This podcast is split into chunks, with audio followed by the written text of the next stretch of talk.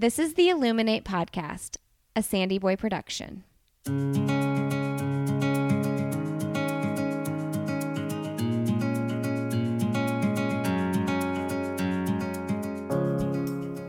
Each week on the Illuminate Podcast, the hosts will bring you insightful conversations and stories of people who are illuminating their own lives through their business, work, community, family, and world.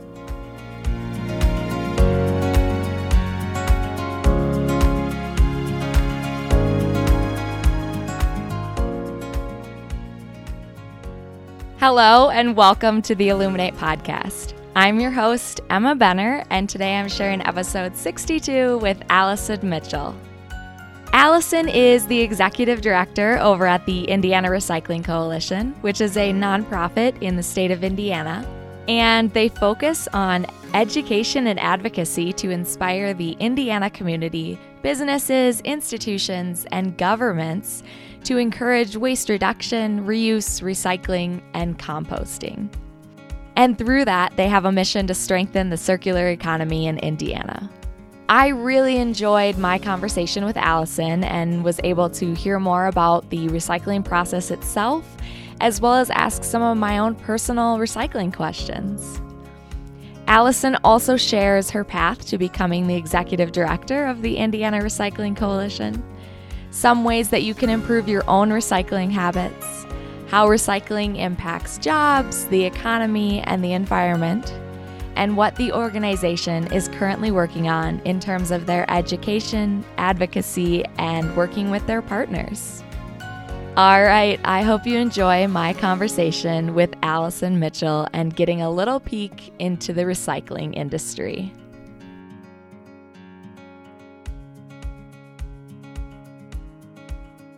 Today on the podcast, I am so excited to be interviewing Allyson Mitchell. Thanks for coming on, Allyson. Hey, thanks for having me, Emma. Yeah, so I found you through your work at the Indiana Recycling Coalition, and I wanted to get you on the show to ask all of my big recycling questions because I'm always trying to figure out new ways to up my recycling game. That's great. I'll try to answer them all. So, you are the executive director at the Indiana Recycling Coalition. Was working in the recycling industry always your goal, or how did you end up working for that organization? Uh, yeah, no, I um, I've been in sustainability my whole career. Never um, knew that I would end up kind of devoted to recycling. Um, but when I think back over my childhood and where my interests were as a child, I'm, I'm kind of not surprised also to find myself here. So, um, yeah, I've, I've been, um, I've done a lot of things in the sustainability field. So, I'm really um, blessed to be in this position and have the opportunity to improve recycling in the state of Indiana, where I'm from. What were some of the things you did before your current position?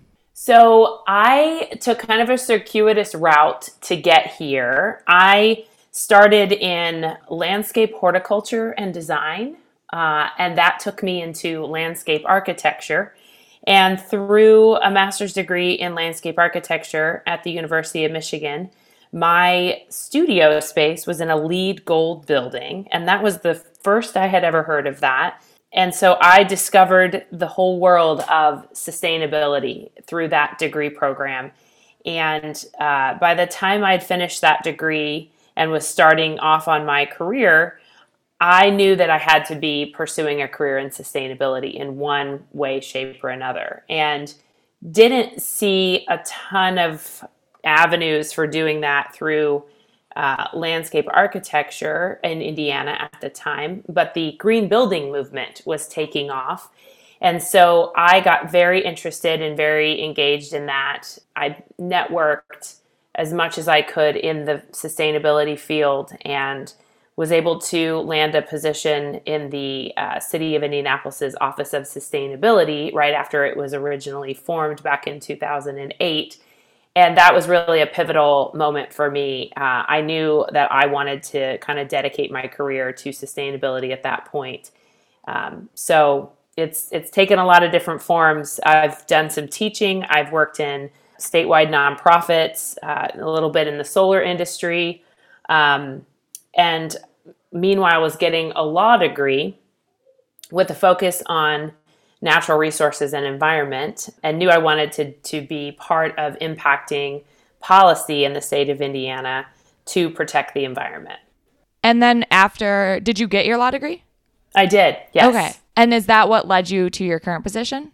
Um, not exactly. I was actually, um, I had my own sustainability consulting company for several years um, after I graduated law school and had gotten to do some contract work with another statewide nonprofit organization uh, called Prosperity Indiana. And it was focused, I was their director of sustainability, and I was the position was focused on the solar industry. And so that that experience gave me the opportunity to work for a statewide nonprofit organization and kind of see how it functioned from the inside out.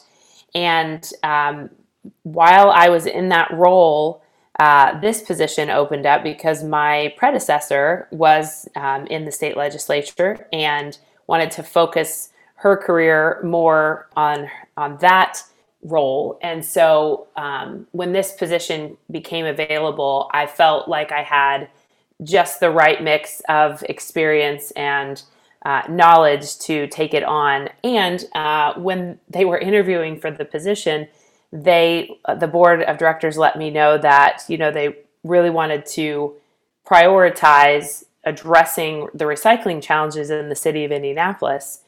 And so it sounded like a big hairy problem and that's all I needed. I was in. I want I I never um, I'm always attracted to taking on a big project. I, I don't like to just go to work every day and do a job for the sake of doing a job. So that um, they kind of dangled that carrot out in front of me, and I was I was happy to take it on.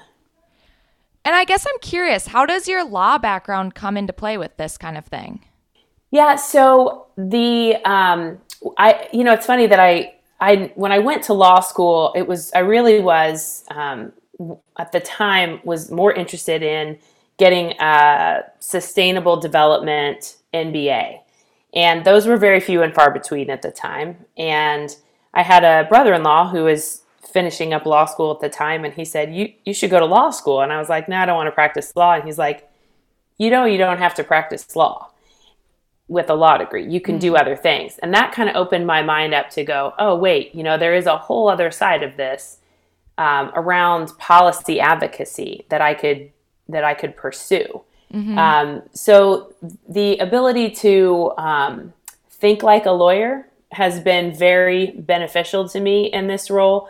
Um, it's a lot of what you do in a nonprofit is managing risk and um, knowing how to um, influence behavior, um, incentivize behavior, reward good behavior. And so there's a lot that you can learn um, about those things when, in a legal setting. So I was, um, you know, definitely not something I would have thought I would have ended up doing when I was in law school.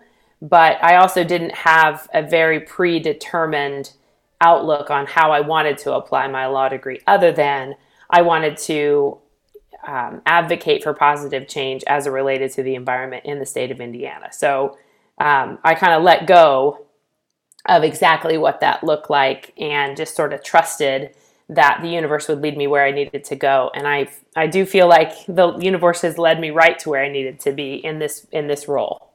Yeah, your role sounds like it's a perfect fit for what you want to do. Yeah, it is. I, I love it. And I feel very lucky that I have this opportunity to to do this job and to do it right now at a time when there's so much going on in the world and uh, in particular in the recycling world you know when i took this job in march of 2018 that was just two months after china the china ban went into effect whereby the chinese government stopped accepting the world's recyclables and it oh. completely upended the entire recycling industry globally um, so it, it, was like, okay, I knew I was stepping in to address a big challenge here in Indianapolis. And then we have that kind of global earthquake happen. And I was like, okay, this will be fun. Let's do this. So.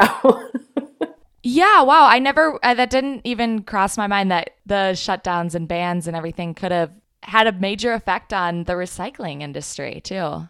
Yeah, it's, it was, um, it left a lot of countries and a lot of states in the US scrambling for how they're going to manage their recycling. And what's became apparent to me pretty quickly um, was that the state of Indiana was really well positioned to turn that China ban situation into a net positive for the state. We had all the infrastructure, we had all of the pieces, all the components for the system. We just needed to make it function more efficiently and start capturing our own recyclables. And we were we have all this infrastructure and we're not even using it to its highest and best because we're not doing a great job as a state and, and certainly not in the city of Indianapolis at capturing uh, and diverting our own recyclable materials into that system. So it's really just, I tell people it's just ours for the taking. And uh, it's my job to connect all of those players, connect all of those components of the system to maximize their efficiency and encourage state and local governments to do their part to incentivize the behavior of recycling and waste diversion. So um, there's there's a lot of great uh, components to be uh, found in the midst of this kind of global upending. Uh, so it's it's really fun to me to sort of take those types of situations and try to glean out the positives and and and spin it and make it work in a way that's a net positive for everyone. Wow, I that is so cool that it's able to turn around and help the United States get better at recycling within its own system. Right. Yeah. And, you know, we we can be the solution for other states for their recycling mm-hmm. um, just because of the infrastructure that we already have here in Indiana. And that's thanks in large part to our manufacturing system and our and our economy, um, the industry of manufacturing here. But also, um, it sure doesn't hurt that we have a flat topography um, and we have the crossroads of America logistics and transportation network that we do. So those are the those are the things that we can most use to turn recycling into a significant economic gain for the state of Indiana. Then you throw COVID in the mix, which that's been, you know, that that's been the great disruptor no one saw coming.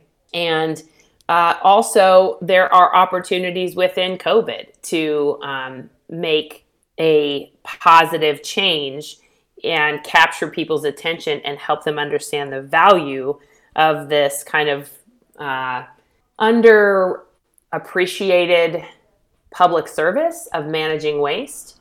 Uh, we can we can use that and the fact that folks are kind of slowing down right now uh, to educate them and and make them more knowledgeable participants within that system.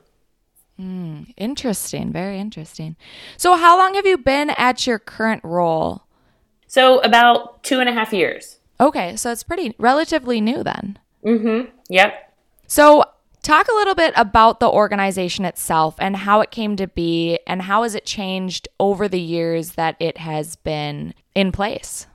So, the Indiana Recycling Coalition was formed in 1989 uh, in Bloomington, Indiana by um, a group of dedicated individuals that were really coming together around the idea of sustainable waste management and helping folks understand and build the infrastructure within the state of Indiana to recycle. So it started as a grassroots organization, and over our 30 years of existence, has um, evolved into an organization that represents the industry as well as concerned citizens and environmental groups and state and local government to um, coalesce around this notion of sustainable materials management and here in the last few years um, a broader understanding of um, how recycling is really just a component of the circular economy and that reduce and reuse are really critical elements Um, and you know, recycling is fantastic and is definitely worthwhile, and we should all do it and do it to the best of our ability. But if recycling is all we do, we are we are missing the point. So we're we're really still evolving into that space of being engaged in a broader conversation about the circular economy. Does each state have um a like a nonprofit or like similar to the Indiana Recycling Coalition? Does each state have one of those? And then maybe is there multiple in each state? Is this the biggest one in Indiana? Kind of talk about that.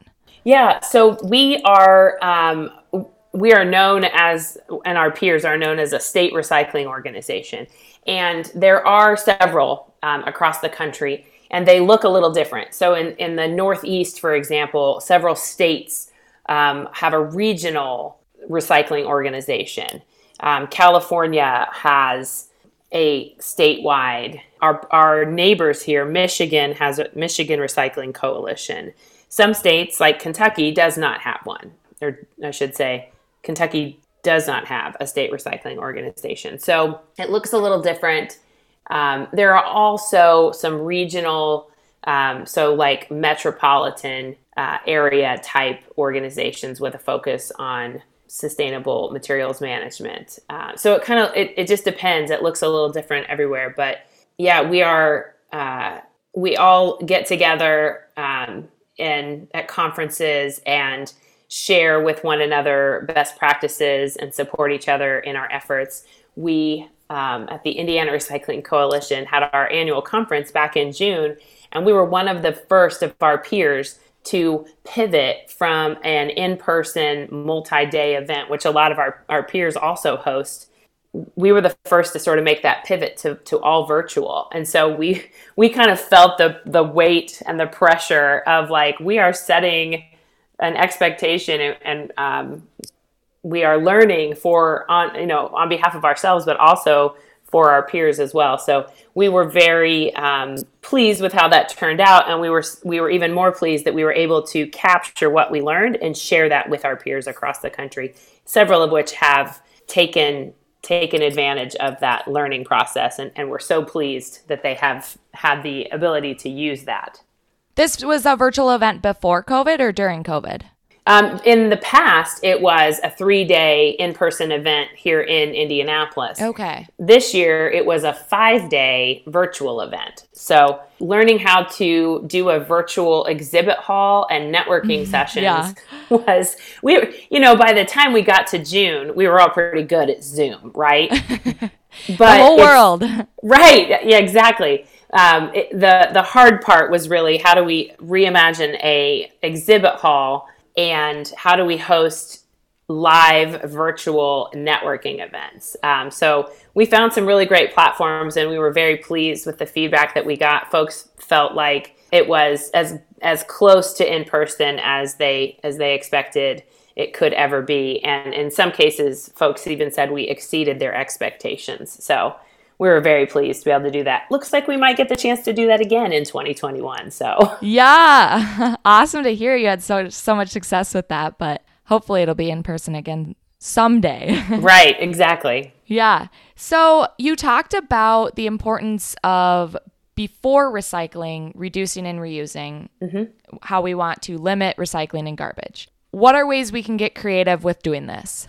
So, a lot of it has to do with purchasing decisions that we make. There's been an explosion over the last, I don't know, 10 to 20 years maybe, of the packaging that has been designed to make our lives as simple as possible. A perfect example of this. Y- you may remember that applesauce used to come in a jar. Mm-hmm. Yeah. Applesauce now comes in so many formats that it's kind of mind blowing. You can get it in the little single serve cups. You can get it in a plastic jar. You can get it in a pouch. You can probably even get it in like a squeezy tube, like they do the yogurt, you know?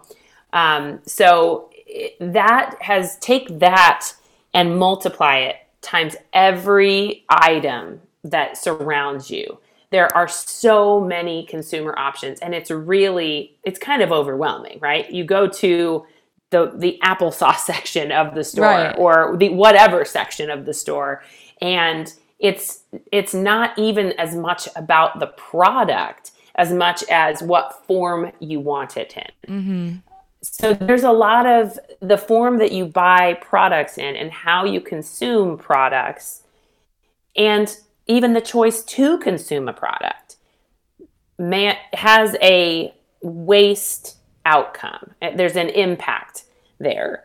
Um, so every every consumer has the opportunity and i would posit the responsibility to be mindful when they make those decisions about whether or not they're going to buy something and what form it's going to take and is it packaged in a way that minimizes single-use plastic particularly if it's a single-use plastic that cannot be recycled so an example and i like to rib on my husband whenever i get the chance uh, he he went to Costco for us recently, and we we just get a handful of things because we like to buy certain things in bulk.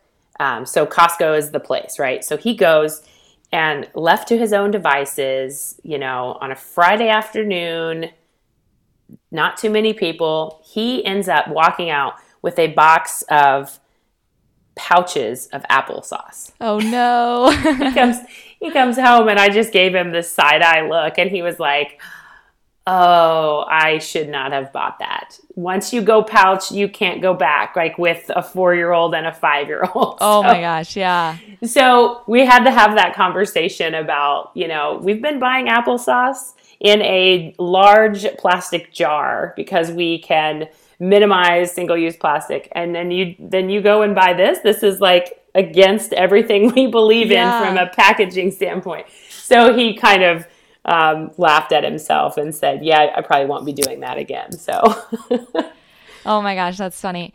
But then on the other side of it, I've heard, you know, I've often heard people grab a water, a plastic water bottle, Right. and say, well, it's, you know, and if someone says, well, why can't you just fill up your own reusable water bottle? And they're like, well, it's going to get recycled. But then on the other side of that, I've heard that only 9% of plastics in mm-hmm. the United States is actually recycled. right. So is this true? Is that plastic water bottle? I know there's on the other on the front end of that the energy it takes and the resources it takes to even build that plastic water bottle, but Right. on the back end, will that get recycled or might it potentially just end up in the landfill? Yeah, so that's a great question. A lot of times when we are in that situation to grab the plastic water bottle, you know, hopefully it's you're someplace and you're getting takeout or and it's not, you know, you're buying cases of plastic water bottles at mm-hmm. home. yeah. You know, that seems that seems excessive and like a- an expense also that could be eliminated because it's tap water from somewhere else put in Yep, a bottle shipped across the country and then put into this like virgin plastic single use container so so that's an obvious one that seems like probably not the best idea um, but if you're if and if you're like me every now and then you are caught off guard you left your water your reusable water bottle at home you you grab that plastic water bottle and you what you need to be mindful of is when it's time to dispose of this. Are you going to just get rid of it as quickly as you can and you're going to throw it in some recycling bin, maybe in a public space that you don't really know if it's going to get recycled? Or are you going to take it home and put it in your own recycling bin where you can have a little bit more connection and control over it getting recycled? Limitedly as that may be, it's a little bit more Really? control. Well, because if you're putting, if you're in Indianapolis, for example, you're paying for curbside recycling. Uh-huh. You put it in your curbside recycling bin, you have pretty good feeling, pretty good sense it's going to get recycled. Got It's it. Yeah. when you're in a public space or you know i look for example i go to restaurants or places where there's a recycling bin if you peek down in that recycling bin you're like yeah that's not a lot of recycling in there uh, that that doesn't give me a lot of confidence that that's actually going to get recycled so Okay. it- You when- think they'll just grab it and put it in the landfill then? Well, if the recycling bin is first of all lined with a black plastic trash Oh. bag liner. That's Yeah. not, that's definite. It doesn't matter what goes in there, it's not going to get recycled. Um, bagged recyclables just don't get recycled. It is a health and safety hazard for the folks at the sorting facility. So when they when bagged recyclables come in, they get pulled over into the trash. So never put your recyclables in a bag or bag your own recyclables at home. Um, so it's always best to bring your own reusable water bottle. I've been known to sort of um, forego a plastic water bottle and be totally parched. But I'm thinking to myself, well, that serves me well for forgetting to bring my water bottle. I won't forget that next time. Or, you know, it's it's hard to always avoid it. Like even somebody like me who's hyper conscious of single-use plastic water bottles, there are still times when I'm kind of caught off guard and have to use a plastic water bottle. It's it's kind of what happens to that plastic water bottle after the fact um, that can ensure a little more success or not in in the final fate of that single-use plastic water bottle. So always best to bring a reusable, um, but when you can't, uh, for whatever reason, just be mindful of, of how and where you throw it. Yeah, I'm the same way with the when you are in a pinch and you forgot your water bottle and you have to grab a plastic water bottle. Just like the feeling I get is like, oh no, I screwed up. Or when I go to the grocery store without my reusable plastic or reusable um, grocery bags and I have to grab a plastic bag, it's like my I can't sleep at night. I feel Yeah. so terrible for what my actions. But Yeah. um, but in that sense, once it leaves your curb in the recycling bin, mm-hmm. does all of that really get recycled? Because I've heard there's just sometimes not a use for it, mm-hmm. or it just doesn't end up being recycled. Only a certain percent of it does. What is that like, actually? Yeah, so there's a lot of factors at play that will determine the fate of what happens to that single-use plastic water bottle in your in your curbside bin. The first is is it contaminated? Is is the bin that it's in contaminated? So, did you recycle right? Did you not bag your recyclables? Like if you make it that far, that's great. You've you've ensured a lot a large degree of success just by doing it right um, at your own home in your own bin. The second part of it is what's the market currently for that particular commodity material. In the case of a clear plastic water bottle, that is plastic number one, which is PET. That is a high value, high value plastic of the whole spectrum of plastics, number ones and number twos, which would be your plastic milk jugs. Those are your highest value plastics. Those are going to get pulled out first because of that higher value and they will get recycled. As you go higher in the number of plastic, the value goes lower because oh, it's a more complicated material. It's more, there are more components to that plastic, and the, the ability for it to be recycled goes down. So, those plastics, three through seven, have very limited market value. So that's where that 9% comes in. It's because there's, you know, majority of plastic in in your household is not number 1 and number 2. It's 3 through 7. Okay. A lot of people see the chasing arrows with the number on the in, on the bottom of their container, their their, you know, food packaging container or their mm-hmm. takeout container.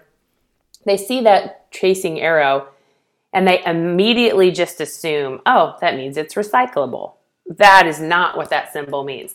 So, that number and the chasing arrows on the bottom of your plastic container really just tells you the type of plastic that it's made from, not whether or not it's recyclable. And that can be very confusing to people because they, for a long time, they were under the assumption that that chasing arrow with a number just meant it's recyclable.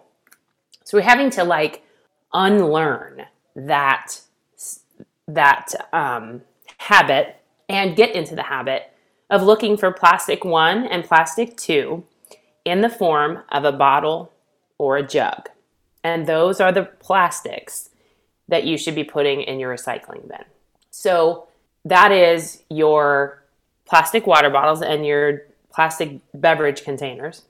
That is your uh, your body wash bottle, um, your household cleaning products, but not the trigger mechanism because there's actually metal in that.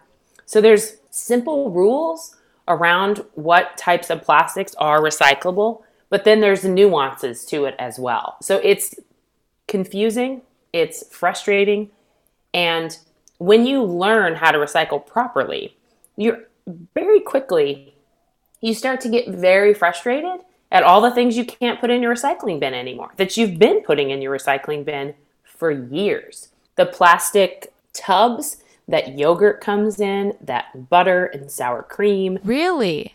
Nope. Those aren't recyclable. Those are plastic number five, and those in your curbside bin, those are not recyclable. Wow. There's no market for that plastic right now. That and the facility that sorts them is not set up to sort those plastics very well. So it's both the form and the number of plastic in that case. But there is a little hope on the horizon here, especially as it relates to plastics three through seven. There is a facility that's under construction right now up in Northeast Indiana in Ashley, and it's called Brightmark. And they will be accepting plastics three through seven, and they will be, it's a form of recycling. It's not traditional recycling, it's kind of a chemical recycling process. They will be converting through the process of pyrolysis uh, plastics three through seven into a component for fuel and industrial grade wax. So it's not one to one recycling like your plastic milk bottles or milk jugs and your plastic mm-hmm. water bottles. Those can be turned into another plastic water bottle, another milk jug. Sometimes it's, it's turned into, you know, polyester fibers for carpet and for clothing. So it's not as linear or, or sorry, circular, I should say, um, as that type of recycling, but it's it's a heck of a lot better than just having to landfill or incinerate all of the plastics three through seven. So your curbside hauler here in Indy has still not, you know, recycling those plastics three through seven, but there's hope that in the next, you know, six months to a year, they will have an outlet nearby and it's it's economical for them to collect it and ship it up to Northeast Indiana for that process. So stay tuned for that. But for now, and it, it's it's honestly it's been the case for a very long time. The only plastic that's getting recycled that you put in your recycling bin is number one and two mm. in the form of bottles and jugs. Wow, that's a bummer. So if I were to put one of those butter tubs or something mm-hmm. else that's not recyclable in my curbside recycling, does that camp contaminate the whole recycling and and all of it just gets thrown out, or do they so- still sort it? So something like that, they're going to be able to sort it out. Okay. Now, good. if your butter tub was full of butter and it got, you know, it leaked and butter got on the other plastics, it got on the fiber and your Amazon cardboard boxes that you had so painstakingly broken down and flattened. Because yeah. I know you're because I know you're doing that, right? And well, should um, we? Is that like good for absolutely? Recycling? Okay. Yes. So the way that fiber and paper get sorted out is actually because it's flat, because it's mm. it's broken down. So you should always break down your your Amazon boxes, no matter how small the Amazon box. Um, you can even just step on it if it's small enough, you know. So if it's not broken down, will it be? Um, will it not be recycled? No, it, it might still get recycled, but it will it will be assured to get recycled much better. Okay. Yeah, and it's just better for the the collection and sortation process if mm. it's broken down. Okay, so back to the contaminated butter container. Yeah. What were you saying on that?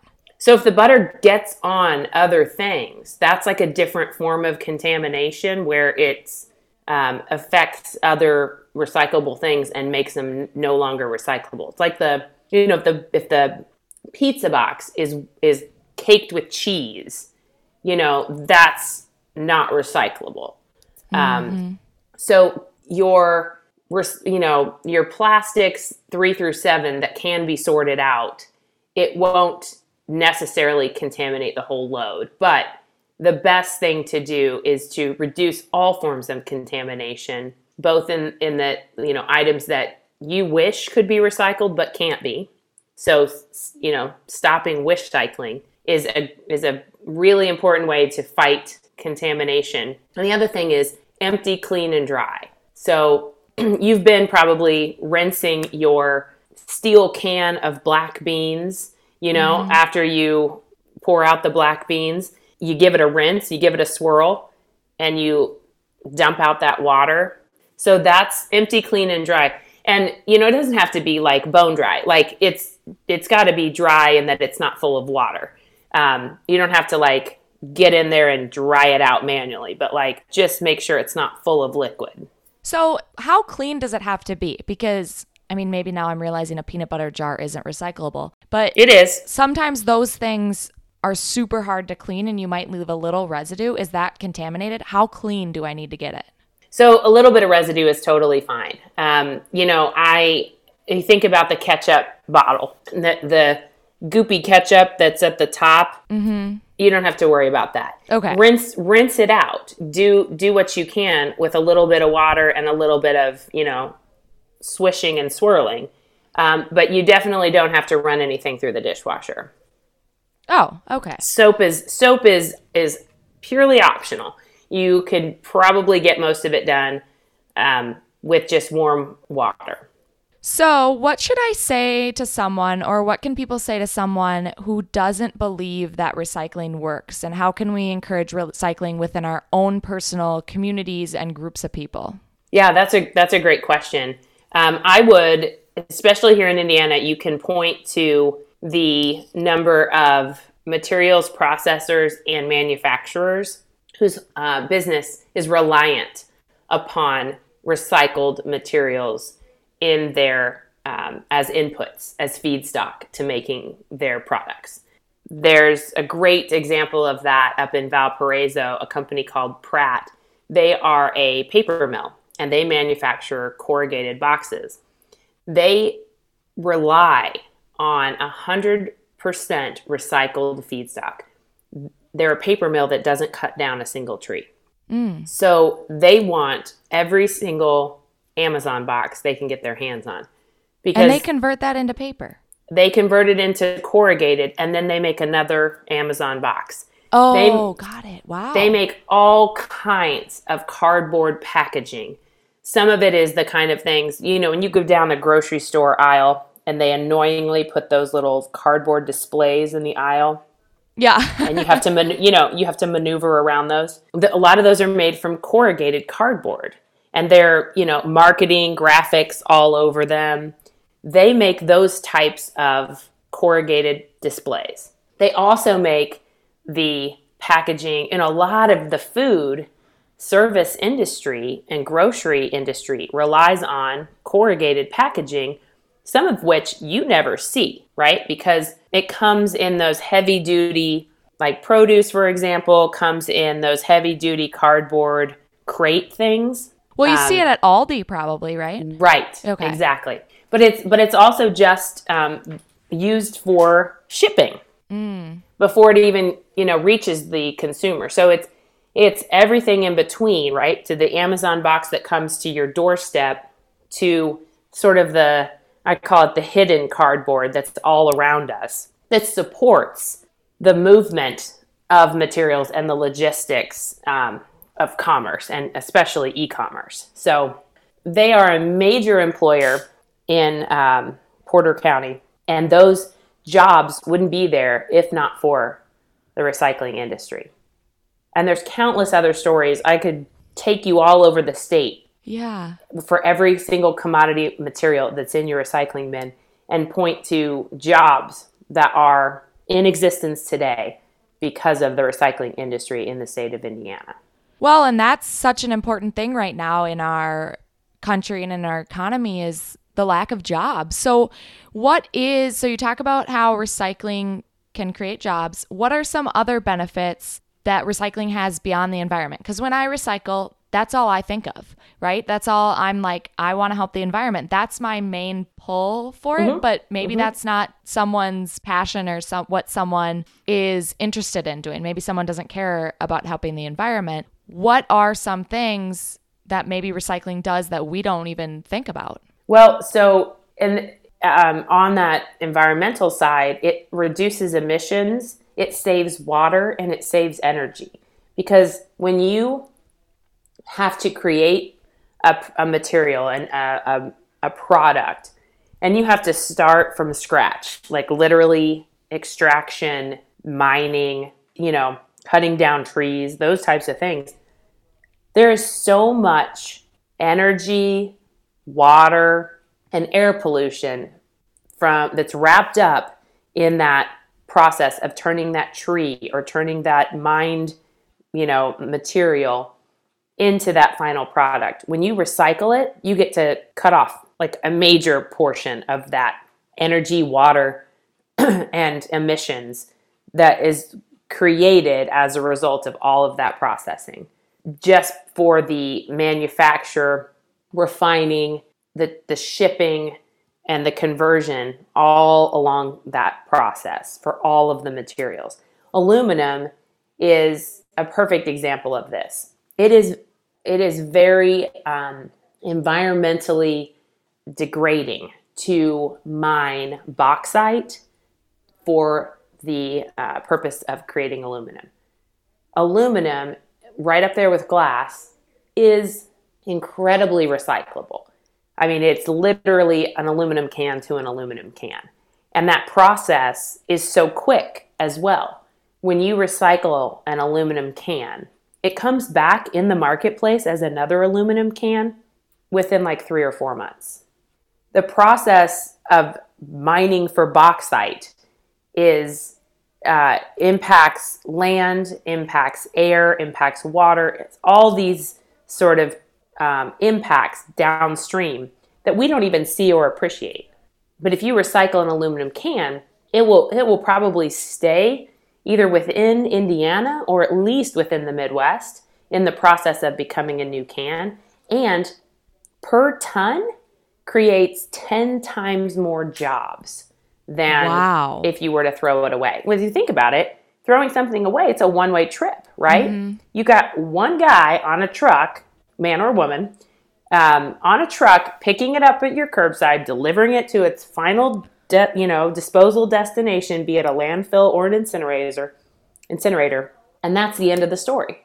When you put it in the recycling system, now it's going to a sortation facility and getting, you know, collected and baled as a commodity material. Then somebody is going to sell that. They're going to broker that material. Then it's going to get shipped um, on a truck, likely to a processing facility where there's jobs there. It's going to get turned into a standardized, uniform commodity material that then gets sold again, gets shipped again, and then gets delivered to a manufacturing facility where there's more jobs. So you can sort of see that snowball effect of jobs Yeah. and the, the number of times that a dollar turns over as opposed to throwing something away. So about s- over 75% of municipal solid waste, and this is, you know, trash from homes, over 75% of it is, is recyclable materials. Indianapolis has a recycling rate currently of 7%. So we are literally throwing away a Wait, only 7% of recyclables are recycled in Indiana. we the recycling rate in Indianapolis is 7% right now. Wow. Yep, Is that low or what what Oh. does that compare to other states? terribly low. Um, it, it the range um, across the country is anywhere from 20 to 80%, and San Francisco being right up there at the 80%. Of you know, course. there, it's kind of a competitive sport there. Yeah. Um, as opposed to here. Yeah. So, Wow. So you have a you do have a big job on your hands. What do you yeah. What do you think leads to that? Why in Indiana is there um less recycling than other states? Like what do, what what are the obstacles that people that keep people from recycling? So in the state of Indiana, the recycling rate is approximately 20%. And across the country. Wait, then what was the 7%? Indianapolis. Oh, okay, okay. Yeah.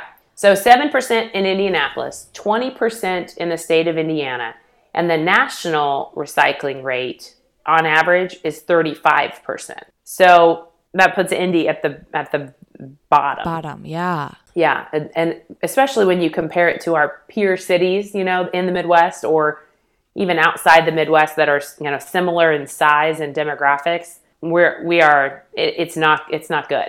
We don't we don't look very good stacked up next to our peers. Yeah, absolutely. And you know, really, there's a lot of factors contributing to how we kind of got here. And so I'll, I'll give you a couple of those. One is in this state, it's really cheap to throw stuff away. Like we've made it convenient and easy and cheap to throw things away. So that's that drives behavior. People make decisions based on what's going to cost or not cost them. So when it's all when it's cheaper to throw something away, that's, you know, that's what people are going to do. And that's because our rates for disposal um, at the landfill are very, very low as, as compared to other states across the country. And even here in the Midwest, we're on the low end of our neighbors for uh, cost to throw things away. So that acts as a disincentive for recycling, but also as a disincentive for waste reduction and you know reuse. And then the other thing that's that is impacted us, and this is particularly true in Indianapolis, we have not invested in education on this topic for a long time. And when you've got an entire generation of Hoosiers and Indianapolis residents who don't understand the value and the importance of recycling, and then you make it cheaper to throw things away, it's mm-hmm. really a, a problem that compounds on itself. So it's really like the snowball effect. And, and here we are, you know, 30 years later with low recycling rates and low priority and, and really disincentive to recycle. Well, is it getting lower or has it increased at all? Um, it's so in the state of Indiana, it has gotten a little bit better over the last few years since they have been collecting the data. And some would argue that, you know, the state of Indiana is getting better at collecting data. Therefore, the rates are improving. Mm, okay. Nothing significant has changed across the state to account for going from 16% recycling rate to 20%. So it's quite possible that data collection has increased and therefore your recycling numbers look better. So yeah, that's that's in in place. And then in Indianapolis, we uh, you have to pay for recycling. You know, if you want to recycle, it is not just provided to you like a trash bin. You have to pay out of pocket and you have to pay significantly more per month. I know it's billed quarterly, but on a, on a comparison, what it would cost if they offered it to every citizen, it would be the folks like you and me who are paying for recycling, we would actually start paying less because it's economies of scale. And when they have to drive down the street and for pick one. up recycling yeah. for one out of 10 people versus picking up recycling at every curb, you know, you're you're spending a lot of gas for not much material. Interesting. A lot of problems at play. Good thing you're yeah. you're there working hard and trying to figure out the solutions to all of those.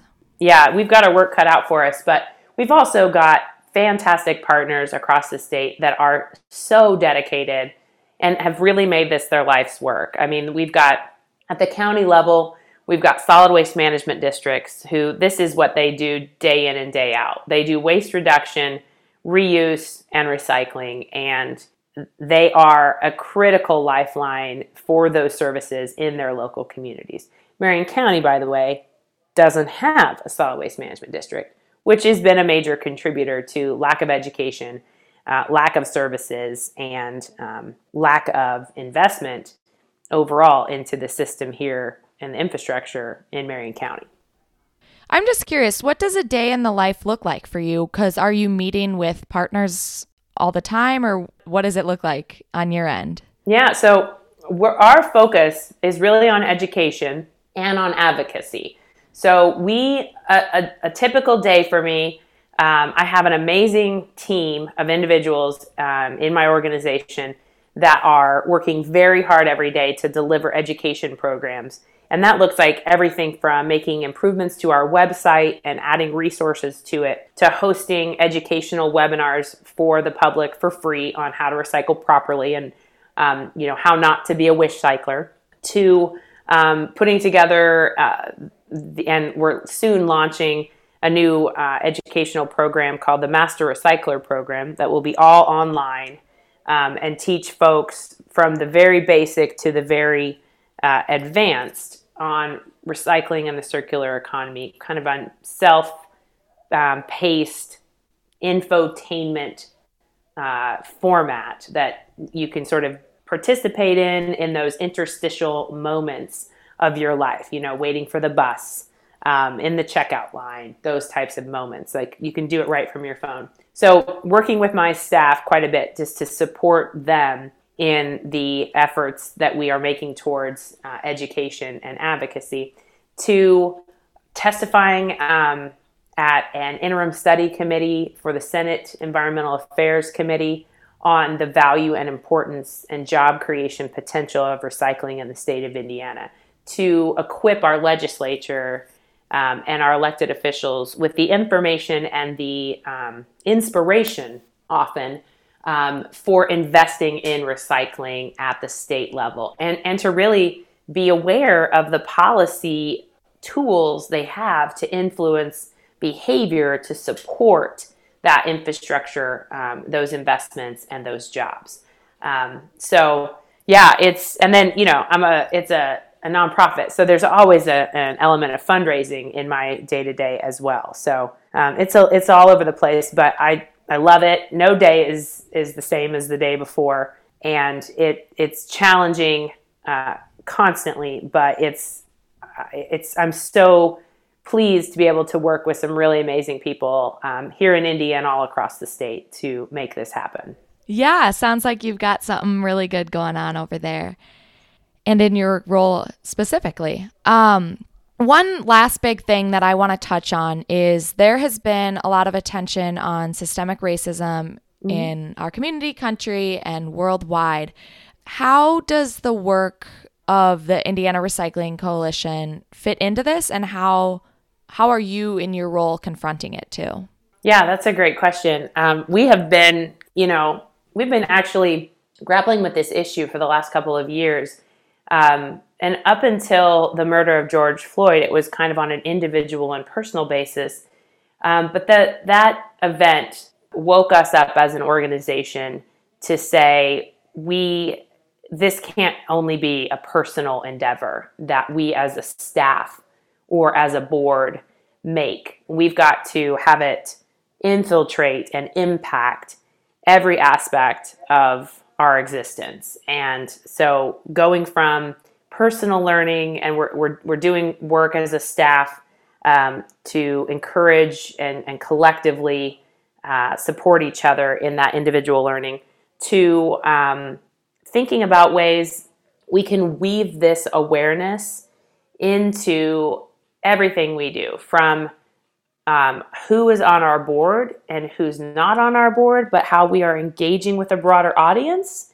Um, because, you know, we have to, we may not be able to get a representative sample of the population on our board and maintain it. But what we can do is we can seek out voices and input from marginalized communities, um, underrepresented communities, and really listen to ways we can be meaningfully impactful in the space of environmental justice. There are a lot of times recycling facilities, processing facilities, and the manufacturing facilities are located in neighborhoods um, where marginalized populations live. And we need to have a role and have a voice in pointing out those types of injustices mm-hmm. and supporting the communities that need to have their voices raised up in the process. So we are we're thinking about our programs, we're thinking about the, you know outward facing programs, we're thinking about our internal policies um, in ways that we want to expand who it reaches and how it can positively impact communities that maybe we had never considered before. The space of sustainability can be a little too white, and I say I say that um, I, I should be more direct in saying that it is way too white, and we need to work to change that and be a part of creating the system um, for sustainability and for climate justice and for environmental justice that is truly representative of all the populations that it impacts. And so, from just simple things like looking left and looking right when we are in spaces and, and noting who is represented in the decision making process versus who is impacted by the decisions being made here and calling attention to those types of things to you know reimagining an entire program so that it can reach populations um, that we haven't we haven't typically been focused or even contemplated reaching in the past. So it's it's a long-term process. We are finding and feeling our way through it. We're going to mess up and make mistakes, but we are uh, committed to being part of the change we want to see in the world when it comes to this this social issue. Yeah, absolutely. I love that you're open and honest about your the changes you want to make and see in your own community and in your own organization as well. I love how you're taking it into your hands to make this change too. Thanks. Well, and we we also feel like we're we're part of the environmental community in the state of Indiana. Mm-hmm. And so to the extent that we're thinking about us as individuals, also us as an organization, we also want to be aware of our role within this broader community and and support and reach out to and lift up voices within our broader community learn from each other and learn together as we go because it's as you probably know it's a it's a pretty it can be overwhelming to try to think oh my gosh how are we going to undo decades centuries right. of of oppression and uh, and honestly white supremacy in this world. And it's not going to happen overnight. And there's not you know a quick fix to this. So we we are committed as an organization to staying in this work and evolving over time because that's the that's how we got here. And and we think that's also going to be how we come out of it but with a sense of urgency as well. So this doesn't become a fad issue that mm-hmm. oh, dissolves. That's I think that's probably something we're um, as never before we are more aware of. Yeah, how much it's just going to be a long term yeah. process of making changes over time. Yep. Um. All right. Well, thank you so much for sharing all of your recycling tips and thoughts and all of that of how we can all make a change in our own in our own world today too with helping the recycling industry. Um, so, with the end of podcast questions, what is the best or most recent book that you have read? Um, so, admittedly, I'm reading a ton right now on racial justice issues. Awesome. And the last book I finished, and, and by the way, I'm a listener of books. Okay. Um, as more than a reader but I often will buy the book and listen so I can go back and forth. Mm-hmm. Um, and that, that's the case with the, the, the, latest one I completed was White Fragility by Robin DiAngelo. Um, yes. Um, who is a, a, white woman. And I say she's the first white author that I've been reading since the murder of George Floyd. It's all been people of color but I, I read that through uh, a study club through my church, and we're reading it as a staff right now, and we're um, having conversations, and we're learning about, you know, being able to recognize and address white fragility when it rears its ugly head in the world. Um, because as you know, if we're if we're committed to being allies in this uh, social movement, we have to be prepared to be disruptors, and that's some of the hardest work to do. Um, so we are we are taking on that one head on. So that that's probably a book I'm going to read like a few times here in the next couple of months. I love that you're reading that as a as a staff and as an organization. Yeah, we um, that's part of our commitment to this topic was, you know, we want to we literally want to support learning mm-hmm. at the individual, the organizational and the community level. And so we we wanted to kind of start from a common space of understanding and knowledge. And um, a few of us have taken the two day undoing racism or interrupting racism workshop that Child Advocates offers here in yeah, Indianapolis. Cool. Um, and that was a really impactful first step. Um, but since you know COVID and the challenges around that, we decided that we will continue to do that as we are able. In the meantime, you know, we can do this other shared experience of mm-hmm. reading and studying this book. So Amazing. That's such a cool initiative within your organization. Um, who or what is illuminating in your life right now? Oh gosh. Um, you know, I have a lot of mentors that I um, stay connected to that that really help me show up in the world in a in a better way every day. And I would say staying connected to those mentors has been really helpful to me one of those mentors is my predecessor in this role, who's State Representative Carey Hamilton. Um, seeing how she has evolved as a leader, um, as an elected official, um, has been really inspiring to me um, to see how she has embraced, you know, being a politician in these very difficult times politically um, and holding steady to her beliefs and her values and um, living that out every day. Uh, I think that's been really inspiring to me. And then she just left such a wonderful legacy in this organization um, in her nine years in this role of building it up to be a really professional, well respected statewide organization. And so um, I feel committed and, um, you know, res- responsible for maintaining the legacy that she built in this organization and continuing to move it in a positive trajectory. And then obviously we illuminated your organization a lot, but what is another organization that you would like to illuminate?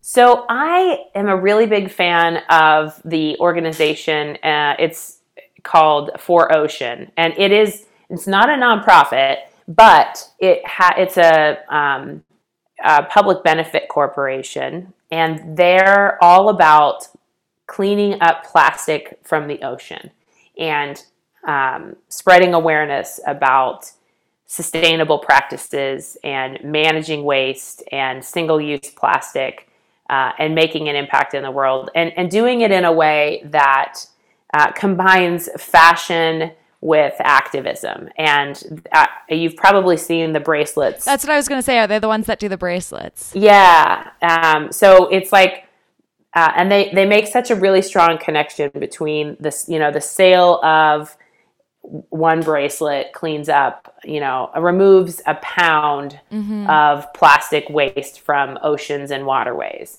Um, so I really appreciate that an organization that is, you know, a for-profit business model, but has kind of a social uh, consciousness to it uh, that is that is raising awareness in a way that's pretty cool. Yeah, it's cool to see organizations or companies do things like that. Like Adidas just did the shoes that were made mm-hmm. from plastic in the oceans. Yeah, and there's I think that there's more and more of that and I think it's great. Consumers are increasingly aware of the impacts and they are invested in researching and understanding the impacts of mm-hmm. their purchase decisions. And so um, I applaud companies that that do that and that do it in a way that provides transparency and they're not just greenwashing you know um, as as a b corp you are and, and 4ocean is a b corp by the way um, you are signing up to voluntarily be transparent about your actions and your impacts uh, as an organization on a whole variety of levels um, environmental social economic etc so um, i have a, a, soft spot in my heart for b corps um, which there's very few of them in indiana but hopefully there will be more in the future because i think it's a it it sort of um, takes a little bit of the evil sting out of capitalism in my yeah. in my opinion so. Yeah. And then finally what is your one message to send to the world? Um, i think you know know better do better. I think as human beings we all need to be committed to constantly being in search of knowing better and taking upon ourselves that responsibility and then letting that uh, be the imperative to do better. Every day should be a left foot right foot know better do better. And there should be a cadence to our life that displays that pattern of showing up in the world better today than we were yesterday and and just doing that on repeat. So um, I think with a lot that's going on in the world right now, it would be uh, a great mantra for us all to have to know better and do better every single day.